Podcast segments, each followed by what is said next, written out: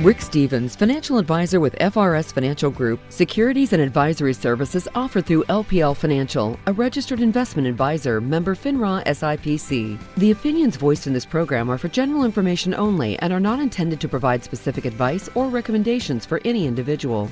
To determine which strategies or investments may be suitable for you, consult the appropriate qualified professional prior to making a decision. For more detailed information regarding any of the topics discussed on today's show, please call 719 500 8700.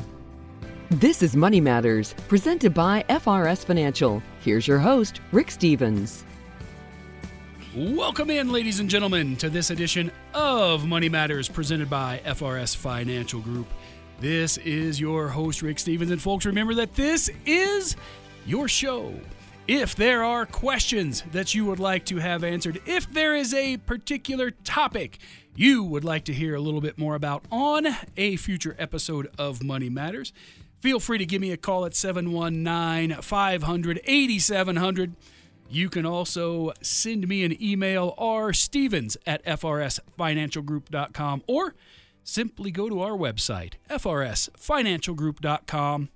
Click on that contact tab up in that top right corner. Send us that question, send us that topic. We would love to hear from you.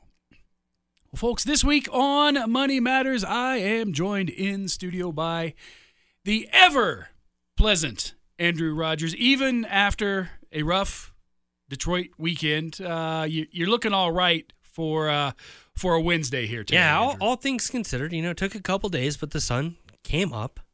Everything will be all right. But uh, got the ever optimistic Rick here to uh, help lift the spirits and keep me you, going. You, you, know, as a as a Cub fan, Andrew, you've got to be optimistic. Yeah, because 106 years between championships is a long time to wait, and to really let all the pessimism yeah. sit sit in well, over I mean, that course of time. Ted Lasso was right. It is it is indeed the hope that kills you. I learned that firsthand over the weekend. Yes, yes, it is. And uh, as as uh, my uncle uh, was fond of saying prior to a World Series title, anybody can have a bad century. Yeah. So there there's that out there. Well, folks, we are talking this week on Money Matters about that thing that happens actually before guys end up on the Detroit Lions, Andrew, and that's college. Okay. We're, we're talking about that, and we're talking about it not only, you know, from that athletic kind of perspective, but but the idea that, Andrew, there are a lot of folks that go to college mm-hmm. every year, and uh, on on top of that, there are a lot of different. I guess shall we call them options for deciding where you're going, how you're going to get there you know, how much are you willing to pay and, and how are we going to pay and all of that sort of fun stuff. Yeah. So we're going to we're going to wade through all of that. All right. We're buckling up. We're ready to go. We are. We are. Now now I am going to ask this question though. Okay. So I know you've got two. Okay. Are you hoping either of them go to college, Andrew? Probably anticipating the perhaps at yeah. least maybe a little bit even even for both of them yeah i mean kind of both of them would be nice.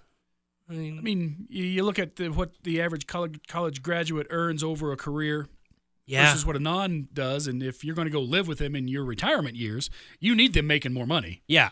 Well i mean you know we are at least getting that practice because uh taking a look at some of these notes and some of the uh, statistics you already pulled out. Paying for daycare here in uh, colorado springs could have gotten one of them a bachelor's uh-huh. this year. Yes. Through some of the things we'll talk about later. Yes, yes, indeed. So, folks, we're going to talk about all kinds of different things uh, related to that college world. And we're actually going to open up with what it what it actually costs to go through in the U.S. Okay. per year, get a degree. Okay. So, Andrew, I hope not only you but the listeners are sitting down for this first one. Yeah. Because the average cost of college in the U.S. Okay. per student per year, and this includes their books, uh, the fees, the the tuition, and their daily living expenses. The average student spends over thirty six thousand dollars a year. Wow. I didn't spend. I know. I know I'm a dinosaur, but I didn't spend thirty six thousand on my total college education. That includes undergrad and graduate work. Well, I mean, but then again, that was back in the days before, you know, color TV, and you'd had to walk uphill both ways in the snow to get to class. Bare feet, in fact, bare Yeah. feet in the snow, both both ways. And, and in fact, the uh, uh, the closest thing we had to an iPad was that thing you've actually got to put over the, The eye if somebody gets poked in it. Yeah. Now, are you sure though this is college? Because again, starting to look through the tax stuff, starting to get everything. that, that looks a lot like the average cost of daycare for some people. Yeah, you know, I uh, I actually was was listening a couple weeks ago to uh, to an excerpt from from a Dave Ramsey show where somebody had called in and and said they were having trouble making ends meet uh, between him and his wife. They they made over three hundred thousand dollars a year, but they were spending thirty thousand dollars per kid on daycare. Yeah. and and Dave Dave had one of those looks on his face like like somebody just slapped him in the face with, with a with a shaving cream pie like I cannot believe I just heard what what was said about that. So yeah, there are some pretty big costs out there even outside that college world. But we're talking college today. Um, here's the here's the crazy part with this. We we are told over and over and over again that in-state is better than out of state, right? And public better than private. Well, the average in-state student Okay. attending a public four-year institution, so think UCCS, CU in Boulder, uh, even Adams State, UNC, CSU.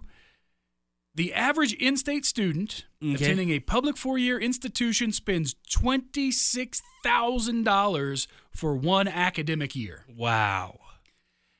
That's a lot. Mm-hmm. That that that that's up there, Yeah. way up there. Uh, in fact, the the average cost of just in-state tuition, so the twenty-six thousand is is all in. Just the tuition is almost ninety-seven hundred dollars, but the out-of-state is over twenty-seven thousand. So we're we're we're talking on two two separate pieces here, in versus out. So when we start to think about, you know, can I afford it? That's obviously one of those things that that we need to look at in there. And then there was there was some um we'll we'll call it some research done Okay. on what does it truly cost to get a bachelor's degree. So so not only the cost of the tuition and, and all these different pieces that go with being at the school, but also they put in there the loss of income because if you are going to school full time, you're probably not necessarily working 40 Yeah. hours. You might be working 15 or 20 and, and some folks even up to 25, but probably not the full 40. So the loss of income associated with it, as well as the interest that they are likely to pay on student loans, the ultimate cost of that bachelor's degree, Andrew, over half a million dollars Really?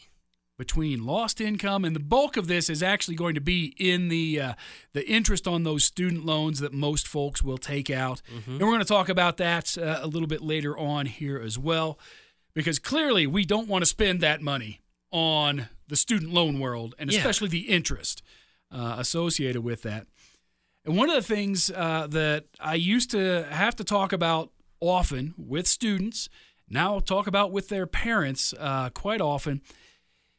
There are a lot of folks out there, Andrew, who um, I, I will say hold a very high opinion of their own student athlete. Okay. My kid's going to get a scholarship to college, and that's going to pay for all or part or whatever in there.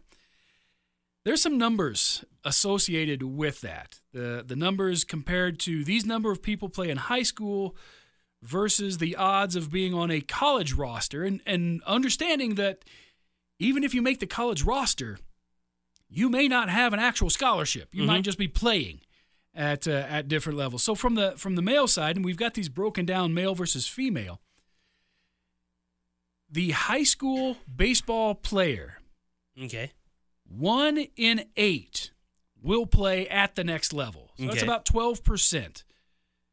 And basically, that means out of your starting lineup, one of you guys will probably play at the next level. Doesn't mean you get a scholarship, but one will actually play. Basketball, it's crazier. It's one out of 17. So typically, you're looking at a basketball team, you've got about a 10 man roster ish. Mm-hmm. So in any basketball game, both teams that are out there, you're going to get one of those kids from both teams that makes it to play at the next level. Football, one out of 11. Okay. Probably one guy on offense, one guy on defense. Look at it like that. Soccer, one out of 12. So one kid on the entire soccer team. Yeah. Perhaps making it tennis, one out of 25. So one in the entire meet, one in the tournament. Exactly. Exactly. Very few folks are, are doing it. That's from the guys' side. From the girls' side, the numbers, quite frankly, aren't really any better.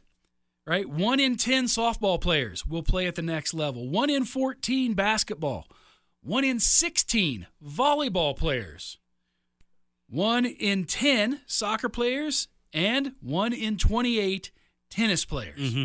So, grand scheme of things, those that go from high school to college, and that's at any level, whether that's Division One, Division Two, Division Three, NAIA, junior college, Mm-hmm. very difficult to get there. Some of these places don't even have the opportunity to offer scholarships. The idea of making it at the Division 1 level. These are these are crazy. 1 in 43 baseball players will make it to the Division 1 level. So if you have 4 teams in the final 4 in the state, one kid is mm-hmm. likely to play Division 1. Basketball is 1 in 110. You're talking multiple conferences worth of kids. One of those kids might play at a D1 Yeah. school. In football, 1 in 33. Basically, one kid on your entire roster Yeah. getting there. Soccer, it's 1 in 108. We're talking like one kid in southern Colorado Yeah. style pieces here. And tennis, 1 in 155. That's like one in Colorado for the for the most part there. Not very many. And notice on the, on the guy's side, again on the ladies' side, it's not any better. One in 51 for softball, one in 81 for basketball, one in 83 for volleyball, one in 41 for soccer, one in 182 for tennis. What does all that mean? Don't count on athletics to pay for your child's education. Well, and even when it comes to high school athletics, and I'm going to lean on you because I think you've got a little firsthand experience. It's not just you get in, you sign that deal, you put on the jersey, and it's everything's gravy after that. Right, right. It's uh, it's not always the uh, hey, here it is. We we sign on National Signing Day, and boo, that's over. That was easy. No, there's a lot of hard work, and and not only in my world, who was a college athlete, having a child who's a college athlete, that's the beginning of all the hard work. Yeah. That that is the beginning of of it all, and and scholarships don't include everything. Mm-hmm. Uh, for for me, I was a college baseball player. We did not get full scholarships. We got partials. Technically, there were full scholarships. I believe for our team of 25, we had 10 full scholarships. Those all got divvied out. Some got halves, some got quarters, some got books, some got room. Mm-hmm. Nobody got a full scholarship out of there. So there's some NCAA rules that go along with all of those pieces as well. So even if you've got a scholarship, it's probably not full. Very likely it's a partial in some way, shape, or form. And it's not guaranteed to last the entire duration of when you should be in college. Exactly. Exactly. A lot of those are a a uh, an annually uh you get to re-up it every year. And we see this in in college football all the time. Sometimes players get told, "You know what? Your best bet is to go hit the portal. Yeah. See if somebody else out there will take you cuz I don't have a scholarship for you next year." Yeah. Or worst case, you're doing great, but again, it's the you know athletic side. One injury and it could all be gone. Yes. Your school, future school, Yep. wherever. Absolutely. Absolutely. You you tear up a shoulder, an elbow, a knee, Mm-hmm. very likely you don't have that opportunity out there anymore. And that whole cost of college, if you are going beyond where you're at right now, is going to fall totally into your lap. We also need to look at the enrollments Yeah. as well. So, college enrollment in 2021, this is the last number they've got. Okay. 15.4 million students across the country. And that was actually a 21% decline from the previous year. Really. We went from basically 20 million down to about 15. So just under 20 to just over 15 within a year. Well, and I, I think that little limited skirmish, the, the two Yes. weeks to flatten the curve around 20, probably made these decisions. That'd be the Yes. college, the high school seniors. Right? Then right? Already coming into an unsure nature, Yes. not knowing what's going to happen next. So Yep. I think you know those numbers may have a little bit of a skew with them. Exactly. And and and even into 2022, we hadn't really made that leap back up. By 2022, we're still just over 16 million. So we're definitely not close to that 2020 number by by any stretch coming through here. Um, in fact, we've seen a decline in college enrollment actually for about the last decade. Yeah. 2010 was our high point with about 21 million students enrolled. Uh, 11 and a half of those million uh, that we see today are enrolled full time. Those are the ones usually taking 12 plus credit hours in any Yeah. semester. What that means is there's about four to five million that are enrolled on a part time basis, less than 12 hours per uh, per semester, and about 20% of students graduate every year. Okay. Now, theoretically speaking, that would mean that it's a five year plan, right? If we're rolling over 20% year over year, it's going to take five years to get through everybody. And the reality is, I know this might come as a shock, Andrew. Not everybody graduates from college. Yeah. There's some folks that I've talked to that went one year, two years, three years, and for whatever reason got to that, you know, we're getting close, but either I don't have the the desire to do it anymore, I don't have the funds to do it anymore. And the crazy part about that is if you took out student loans in say those first 2 years and at the end of year 2 you quit, you still owe those student loans Yeah. right? That's not a hey, this is only if you graduate. No, you you borrowed the money. You've got to pay that back. Um, so that's one of those big, big, big things. Did I say big enough in there? Yeah. That that folks have to think about, both from the student and from the parent side of that, because we mm-hmm. know this is not just on our kids. As adults, it is part of our job to help them make good decisions along the way. Yeah, and especially as you know, this next generation is coming into that parenthood and helping make those decisions. Kind of the the end stage Gen Xers, those early millennials, kind of having those conversations because that was the generation that was drilled in. Yes. High school, college, go to college, go to college. You want to get a good job, get a degree. Go to college, go to college, go to college. But now there's this new uptick as well, and maybe some of these declining numbers could maybe account to this for a little bit. That maybe college isn't the best return on investment, and maybe some of people are realizing that there are these other options out there that could be more beneficial without the giant loan burden moving ahead. Absolutely. You know, it's one of those things that uh, back when I was teaching, that the the folks in some of the counseling departments at the schools I was at, I, I had discussions with them more than once because I was I was the guy who said, "So how much are you planning to make with that degree in fill in the blank?" Mm-hmm. right?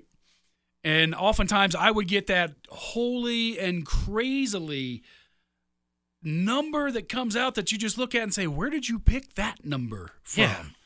To, to say no, let's let's talk reality here. Mm-hmm. And um, you're you're looking for a degree in library science, but you don't want to be a librarian.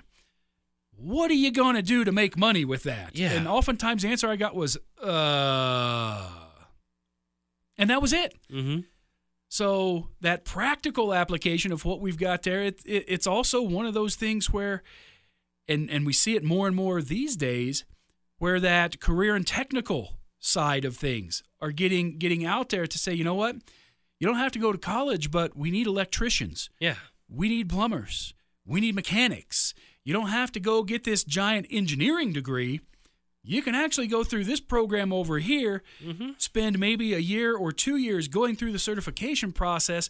You love cars, you love to work on cars. Well, go through this and get paid to do it. Yeah. Or even if you're going to maybe a you know more technical school, you could still get that certification, get those job skills, and maybe take out $20,000 total for a program if you are going down that student loan rate instead of doing that for a year or doing that for a semester. Exactly, exactly. So, so there there comes a point, and we'll talk about this uh, in the in the in the second half of the show. But there comes a point where you have to look at it and say, what what really is the practical application of what I want to do. Mm-hmm. Um, I, I cannot tell you how many students, and, and I'm going to guess it was probably two hands worth, who told me they were going to college to study art. And I said, why? Well, because I want to be an artist. I said, you don't go to college to be an artist because I'm pretty sure Michelangelo didn't go to college, nor did Da Vinci go to Mhm. college. Um, if you want to be a great artist, go make art. Yeah. that that's how you do that. That that's the uh, the Malcolm Gladwell Outliers book premise, right? It takes ten thousand hours of doing something to become great at it. Go spend ten thousand hours creating art. Yeah. That will make you better. The just because you can study color theory, I, I can do that online. I I don't have to go pay five thousand bucks to study color theory. It's easily available out there. So we got all kinds of different pieces, right, associated with this sort of thing. We also look at where is it that folks are enrolling, mm-hmm. right? High school graduates, about 18.5% enroll in a two year, right? It depends on if you call it a junior college, community college. Uh, these days, I think we call it state college, um, or at least that's the one, you know, on the north end of town. That's the, the oh, well, technically it's a state college because it now offers some four year degrees. Well, and on the south side of town, and I think Uh, they true. got a campus in downtown. I Ah, mean- that's true. That's true. I mean, don't I- disparage the fighting aardvarks. I just I, the one on the north end is the one I drive past. That's Okay. that's the one that comes to mind. All right, so a little regional bias, I guess. It, it, A little bit. There, there's. We're, I'm sure we're going to talk about that in the college decisions as well. Uh, yes, yes, we will. Uh, about forty-three percent enroll in four-year programs. Mhm. But if you add those numbers together, that's not hundred percent of the college or the high school graduates. Yeah. Which means there's a good number that either A aren't going to college or B are going to some sort of a vocational or technical post-secondary type school to get those certifications. Yeah. That's a big piece. Or taking an, another route that might give you a job and pay for your college later. Yes, yes. Not may like our number one employer here in El Paso County, old Uncle Sam. There, there may be a military component to that uh, in there as well. Although, again, those numbers are down, Mm-hmm. right? Fewer and fewer folks that are coming out of high school and and signing on for that life. But again, one of those one of those other options that are out there and available. Now we start to think about how am I going to pay for this? yeah. Right. We might know we want to go somewhere. Don't know where, but we want to go somewhere Mm-hmm. how am I going to pay for it? Well, almost 84% of those first time, first year, and that's a key component there because you might be a first time undergrad student, technically, but it may not actually be your first year because Okay. we know that there are different places uh, really throughout El Paso County where you can go do things that uh, they're called dual enrollment. So you're taking college courses, getting both college and high school credit for. So you might be a first time undergrad student, but you're not technically a first year undergrad student. You you oftentimes can walk in at year two, and and sometimes you walk into college as a junior um, with with what you've taken care of there. But 84% of those first time, first year undergrad students get some kind of financial aid. Yeah. Which means four out of five don't have to foot the entire bill yeah. in there. Now, the average student, and this again consists of the ones who do and the ones who don't borrow, but the average student borrows about $12,000 a year, 11,836. Mm-hmm. Round number world 12,000. So that's the average student, not the average borrower. The average borrower is actually higher than that. Public university students borrow a little over $30,000 to get their bachelor's degree. Wow. That's that's not uh, what I typically would refer to as cost effective. No. As we're looking at that sort of thing. And annually, the rate at which we borrow goes up about 2%. Right? So, what that basically means is if you took a look at 2020, by 2030, we're basically doubling how much Mhm. people are going to borrow uh, to to go through school in there. There's also this part. You may or may not have heard of what are called Parent Plus loans. Yep. That is where the parent takes on the loan for the student's education. And parent borrowing on behalf of their children is about 12.5. So my kid goes into $30,000 debt for the bachelor's degree. I take on another 12,000 for that. That's $42,000 in debt for a degree that may or may not get used and we know one of those two parties is not using that degree. Yeah. So, some crazy crazy stuff through there. Now, we talk about that that financial aid that flows in, all kinds of different things. You you get financial aid from the state, you get financial aid uh, opportunities from the federal government. We actually see this spending going up at an annual level. So so clearly the governments, both at the state and the federal level, are pushing. Hey, we're going to throw more money at this because we want more people in those institutions. Uh, most common type of financial aid. I wish they wouldn't put student loans in there because I don't know. I really want to call that aid. Yeah. you got to pay it back. But but student loans and grants are the most commonly used type. State agencies are going to have different kinds of programs that are going to offer particular types of financial aid. So if, if you've got someone who uh, spent time in foster care, if they're going to a state school, they actually might get a full tuition waiver Mhm. to do stuff like that. Uh, military families often can get a very low interest or even a no interest educational loan. We know we've heard it time and time again that the next uh, quote unquote bubble to burst is looking like it's the student loan bubble that is out there because that surpassed a, a couple of years ago consumer debt, credit card debt as the largest debt that, that is owed by the U.S. consumer. Wait a minute. They're not just going to sign away and just wipe that all out? Believe it or not, nobody's signing a bill to to just wipe out all of that, you know, 1.7 trillion dollars that is owed to to uh, the various lenders. Maybe because uh, the government's in this whole student loan business too, so they have uh, they have a, a little finger in the pot. Uh, perhaps actually they've uh, and and a lot of folks don't realize this that the government has actually been the student loan provider since 2010. Yeah. And we're, we'll talk about this uh, in a little bit, but the short version of that is since the government took over the student loan program, the number of student loan, the amount of student loan debt has more than doubled. Um, of course. because that's what the government likes to do is borrow and have you borrow and have you pay on your borrowing. Well- because that's how they get money is Well, and if you're running a college and if you know that the government will back it, yes. why not just continue to raise the price because we're getting we're getting some dollars in here Yep. in one way shape or form so as we as we look at all of these different pieces through here if we're, if we're talking about those grants uh, the the average federal grant that gets awarded every year is about $5000 Mhm. uh, the the federal government themselves are actually likely to award grants to students who attend here's the crazy part private for-profit universities okay? They are actually more likely to provide a grant for that than they are for a state school. We can get into all of the theory behind that, but I think we may have touched a little bit on the uh, on the whole. If the federal government is going to pay the state government-run school, well, why would they want to actually foot the whole bill? We'll make the kid pay it back as well. Um, Every year, about uh, 6.8 million students get what's called a Pell Grant. Uh, the federal Pell Grants that will vary anywhere from about 640 bucks to about 6,400. Uh, average award again on the Pell Grant is about $3,900. Uh, there are also what are called formula grants. They come from the U.S. Department of Education.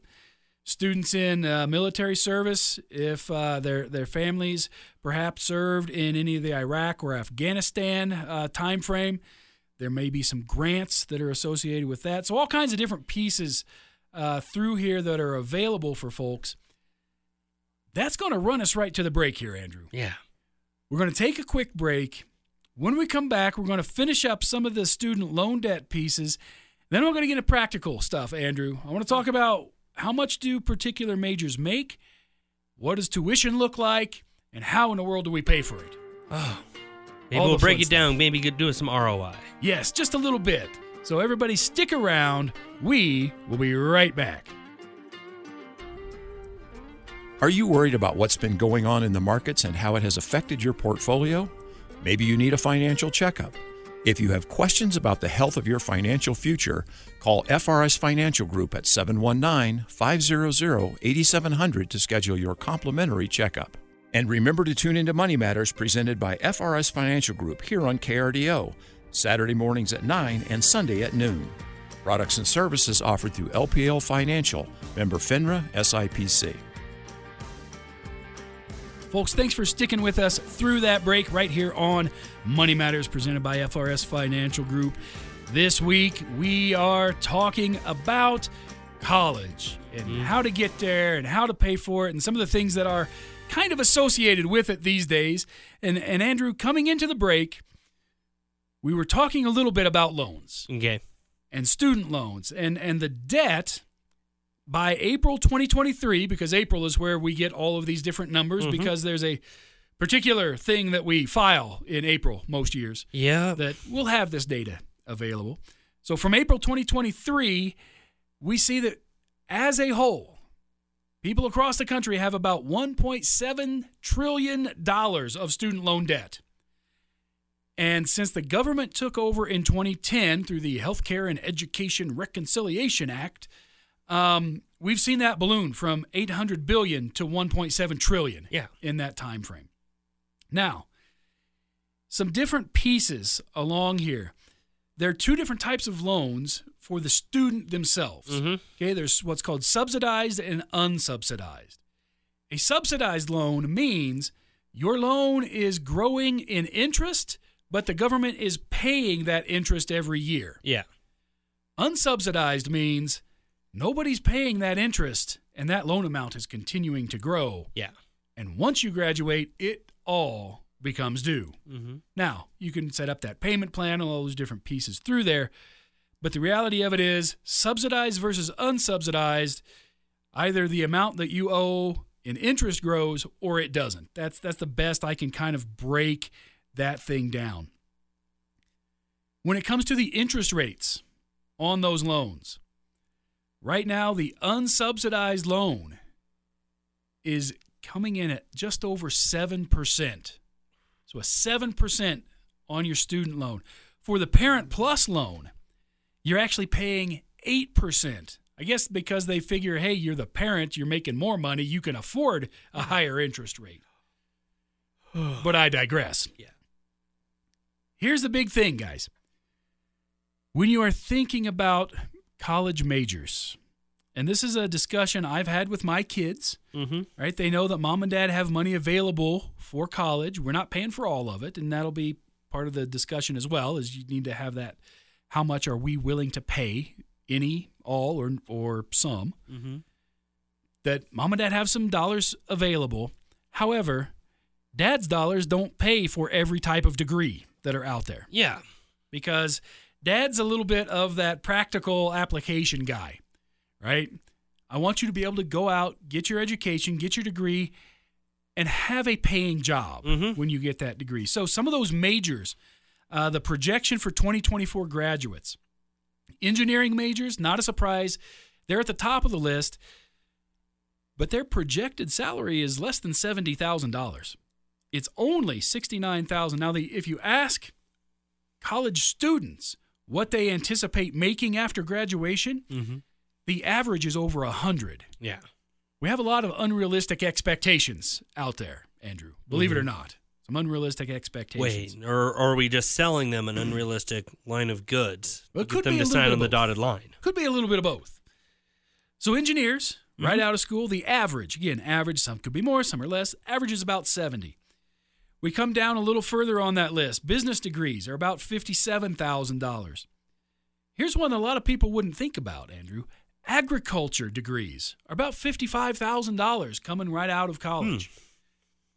We we move these down a little bit. Graphic designers about 46,000. You get into the I'm trying to help people side of things. Counseling, right under $40,000. Education, $37,000. And the one that I had probably more discussions than I really should have had, but still had it. The visual or performing arts. Mhm. Folks coming out with those degrees, just over $31,000 a year. Wow.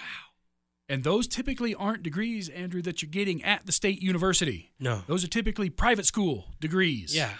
And that's not the $20,000, that's the $70,000 a year degree. Yeah. But those are also the stars in your eyes. And you know what? I'm going to go be a star.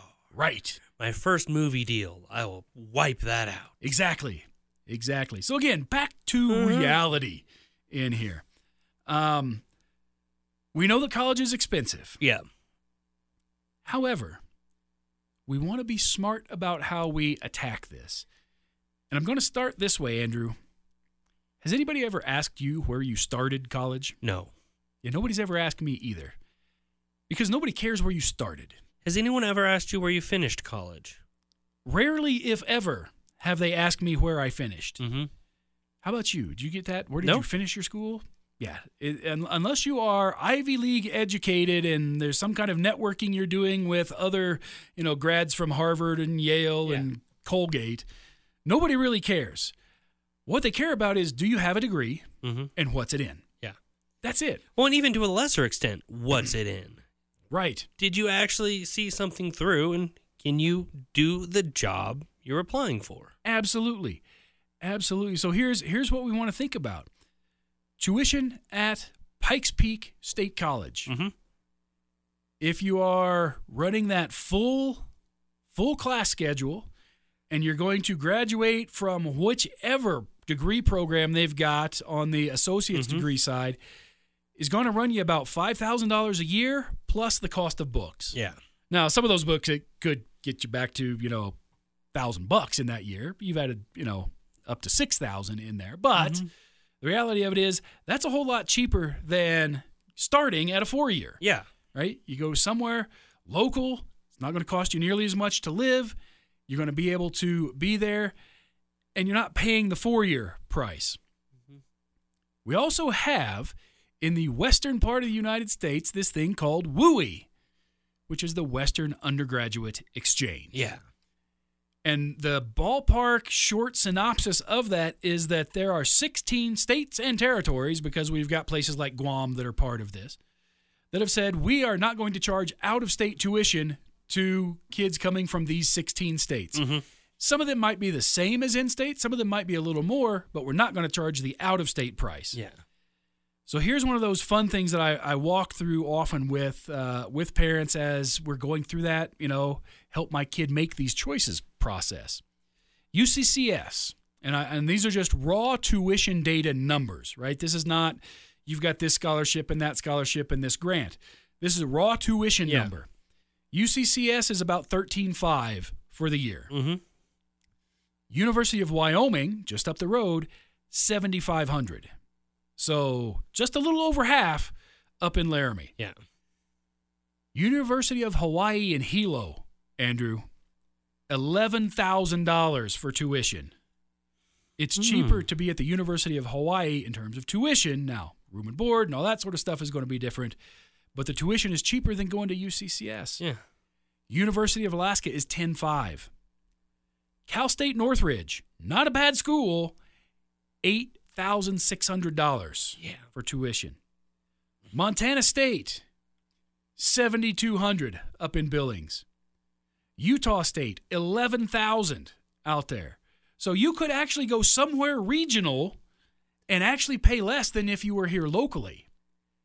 And that's not that's UCCS. That's actually the lowest cost of The the, CU schools Yeah.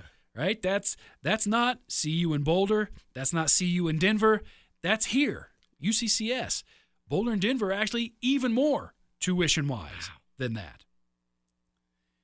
You can also take a look at those scholarship opportunities, not just through the school, but there's a website called FastWeb. Mm-hmm. And you go in and you give them as much data as you want to give them, and they will match you up with scholarship opportunities that actually matches everything from where you've went where, where you've where you've gone to high school, where you are from, whether you are uh, adopted or a foster child, whether you're left-handed. Are there some left-handed scholarships out there, Andrew? Just because you're left-handed, Really? particular scholarships. There are things for uh, clubs you've been part of, anything extracurricular out there. There are scholarships available for the degree that you're going to pursue. There are scholarships available for kids whose parents work at certain companies. Yeah. All kinds of different pieces of data that you can use to match up. And and one of the things that that I oftentimes will tell kids, I said, guys, if you if you go out and apply for one scholarship a week during your junior and senior year of high school, that's 60 scholarships you've applied for. There's actually a pretty good likelihood that you get at least 10% of those. Yeah. And if you've gotten six of the 60 and the average scholarship is $2,500, you've just, you've just put about $15,000 towards your college education. And most of those are renewable every year. Yeah. So opportunities are out there. One of the other things that we do um, for for you know us as parents with college age students, we have to fill out what's called the FAFSA. That's the Federal Application for Student Aid. Most schools, whether you are getting any kind of aid or not, want to see that come in because they want to be able to go, okay, this is what the government has says they will actually allow on this side so we can make sure we get those dollars coming in. Here's what your final bill ends up being. Uh, some of that can be very confusing. I'm always happy to sit down with folks, uh, totally complimentary, sit down, go through, fill out the FAFSA form so we can see okay, how much are we going to get? What is it truly going to cost in the end here? Big pieces on that. Yeah. And another thing too, as far as choosing those schools as well. And I know I've heard, you know, Dave Ramsey say it here on the station, but there's a lot of other things too, as far as just not choosing it off of some superficial meaning. Just because, you know, they've got a good football team or you see them every weekend over on one of the, you know, TV stations. It's So- not So, so what you're telling me is, uh, even though even though we've got a uh, national title in Michigan, Hey, wait, uh, whoa, whoa, whoa, the, the the the kids may not be pushed towards Big Blue at this point. We'll- we'll see. I got a lot of years ahead of us. That's true. That's very true. But I'm just saying, you know, sometimes, you know, if you can get the exact same degree, doesn't matter if it is from somewhere in the WUE network or does it have to be on the East Coast or just because it's an SEC school? Exactly, exactly. You know, one of the things that I uh, will oftentimes talk with folks about uh, is I am a big believer in what I call directional schools. Mm-hmm. And that's if you have a college, even on the in state side, and they have a direction in their name, right? Yeah. Northern Colorado, Western State. Those are places that typically will cost less money than the ones that don't have a direction Yeah. in their title. Um, and I say this as a guy who graduated from Eastern Illinois University and North Central College in Naperville Okay. right? Directional schools can actually provide some pretty cost effective education. We also need to think about that whole in state versus out of state. Again, typically, unless you're talking wooey, in state is generally more favorable. We also have that idea that, you know, state schools, oh, these are these are actually less expensive than private schools.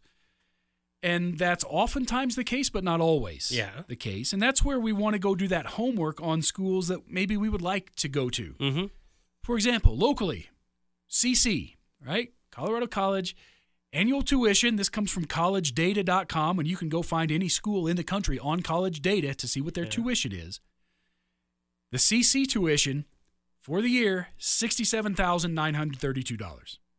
Yeah, that that tracks. it also tracks not just with you know what we would think about it it tracks actually nationally because at the university of southern california Mm-hmm.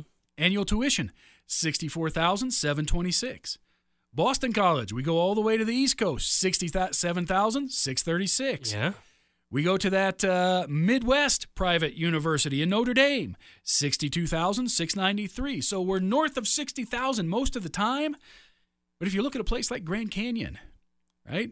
Private school, Division 1 athletics, 17,450 is their annual tuition. The warm weather of Phoenix doesn't hurt. No, no, not at all.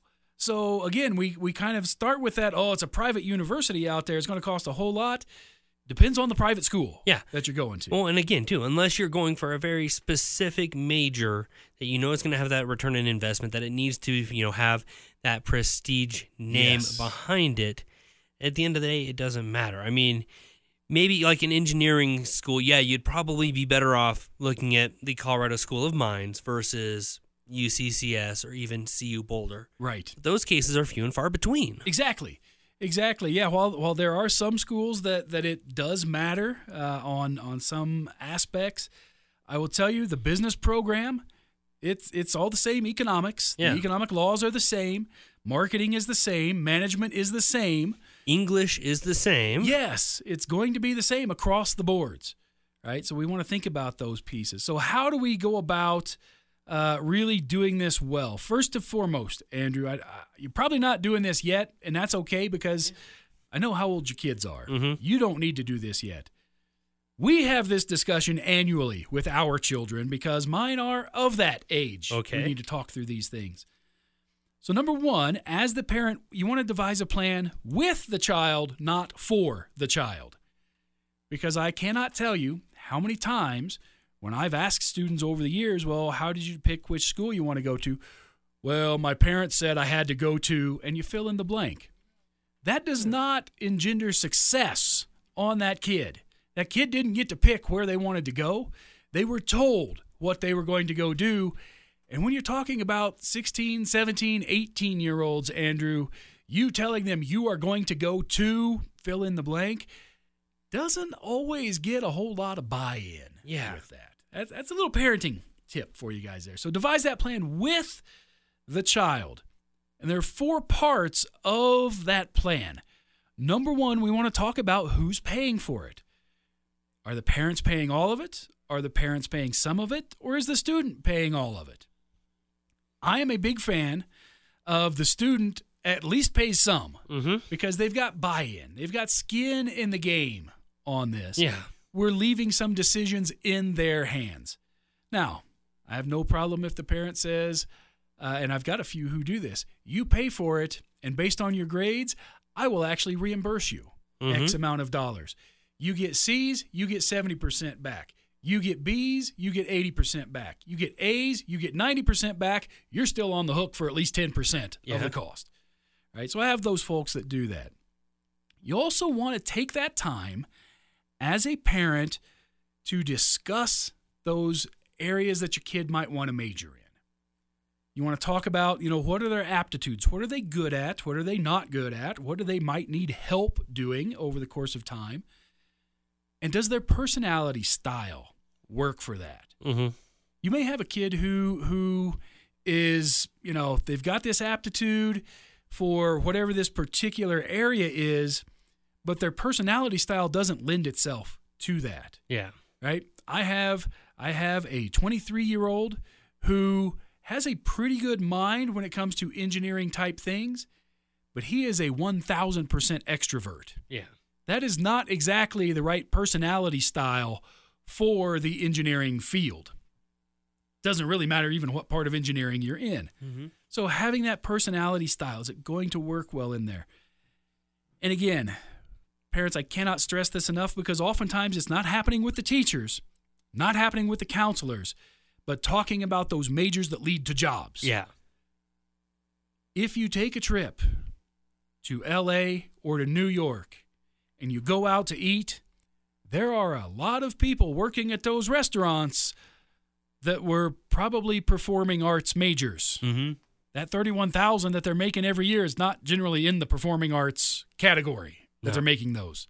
Right? We're working this other job so that I can do these other things. So let's talk about the practical application of that thing. We also have this, uh, I guess I'll call it this false idea Okay. because we label them freshman, sophomore, junior, senior. You've got to graduate in four years. The reality is the average graduating individual from college takes between five and five and a half years Yeah. To finish a program, and most of them will switch majors at least once in that time frame. That's one of those things that can lead to that little bit longer time. But a lot of schools will actually allow you up to seven or eight years to finish your undergrad degree. Really? So you don't have to go in on day one and say, I'm a full time student. You can go through and say, hey, this is my budget. I can take three classes this semester without having to get a student loan. Great, take three classes. You know what? Going to go out there, and one of the reasons I can do that is because I'm also working part time Mm-hmm. while I'm in college. I will say this if you have a kid who's an athlete, they're already working full time because they're an athlete. Yeah. That they're not just in school during school. There are the 6 a.m. workouts, the afternoon workouts, the evening workouts.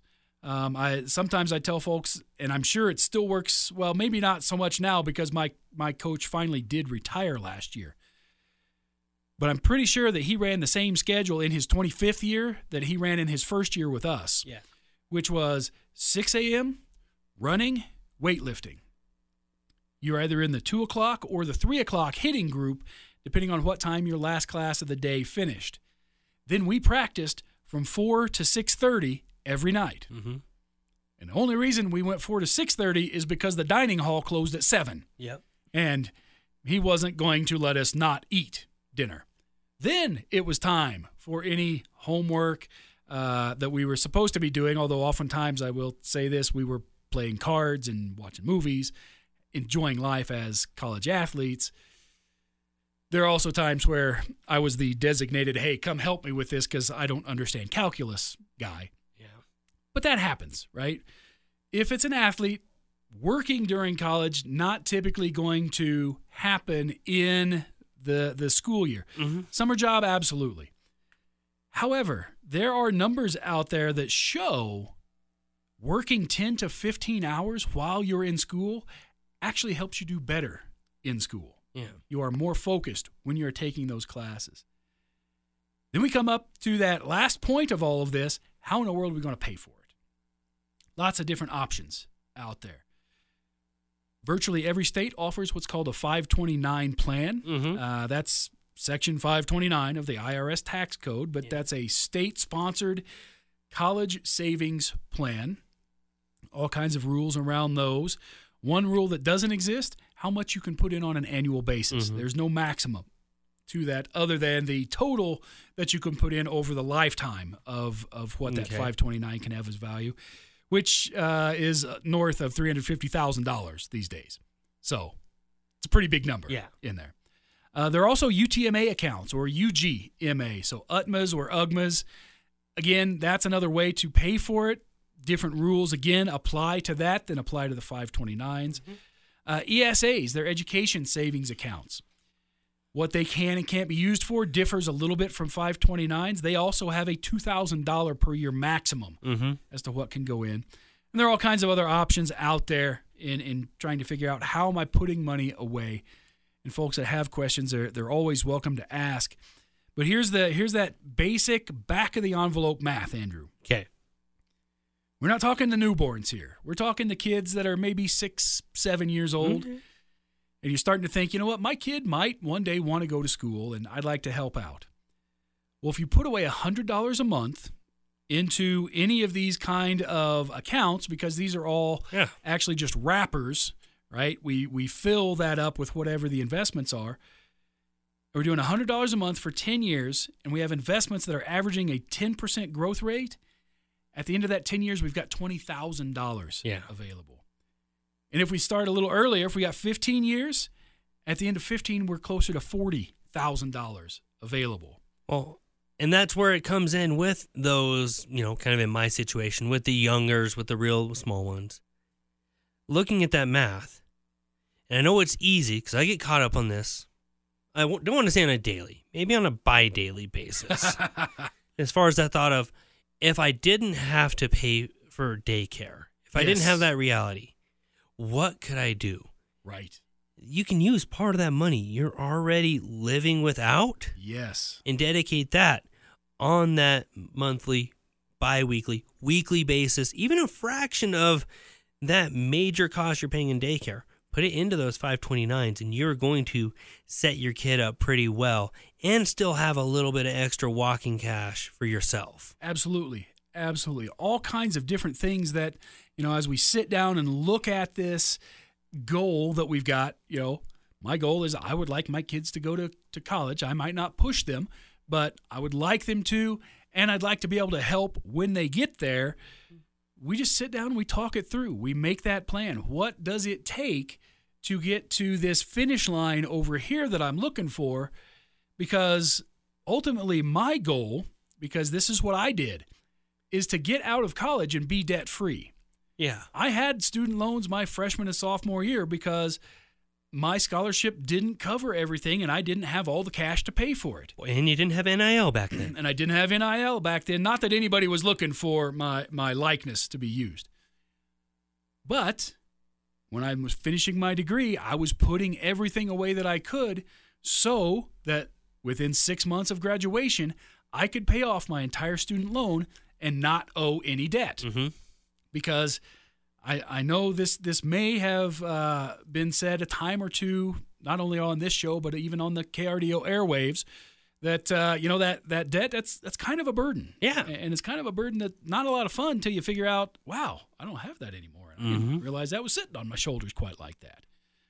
So the idea of being able to help our kids come out of school as debt free as possible, being able to, uh, quite frankly, even pay off some of our own financial debt from school that I know folks in their 40s and 50s still pay on on a monthly basis. Lots of ways to do that.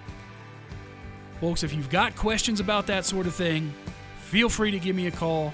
Happy to sit down and go over what the best plan of action for uh, you individually will be. 719 500 8700. Totally complimentary to sit down, help you kind of think some of these different things through, whether for you, for your kids, whatever the case may be. Folks, that is all the time that we have this week on Money Matters. We, well, we're going to be back again next week. We're going to continue talking about your money because your money matters. Thanks for tuning in, everybody.